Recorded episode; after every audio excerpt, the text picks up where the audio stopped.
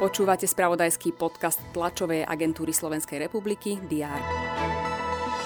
V prípade nočnej streľby v Bratislavskej Dúbravke začal policajný vyšetrovateľ trestné stíhanie. Ak by bol budúcoročný štátny rozpočet vyrovnaný, ekonomika by sa prepadla takmer o 6,5%. Došlo by k poklesu miest o 4% a nárasu nezamestnaných o 130 tisíc ľudí. Vyplýva to z makroekonomickej prognózy, ktorú zverejnilo ministerstvo financií. Národná diaľničná spoločnosť opätovne prehodnotí ponuky vo verejnom obstarávaní na vybudovanie elektronického mytného systému.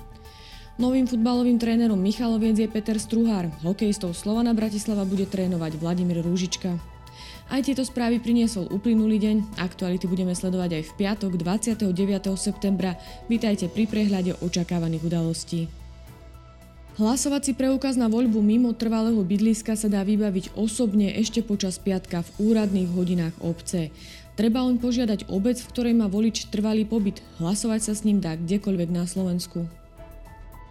Počas dňa je naplánovaná tlačová konferencia Ministerstva životného prostredia. Informovať bude o podpore budovania vodovodov a kanalizácií sumou 160 miliónov eur.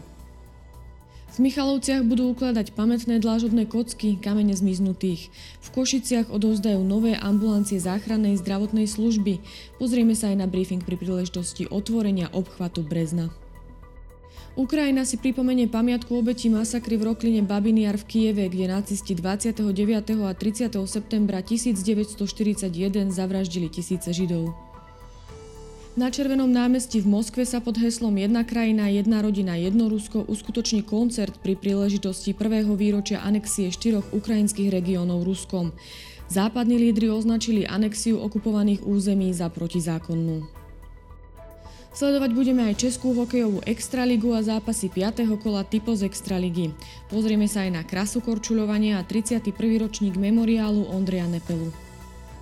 Počas dňa bude slnečno, ojedinele hmla. Teploty sa budú pohybovať od 22 až do 27 stupňov Celzia. To bolo na dnes všetko. Aktuálne informácie prinesieme počas dňa v spravodajstve TASR a na portáli teraz.sk. Prajem pekný deň.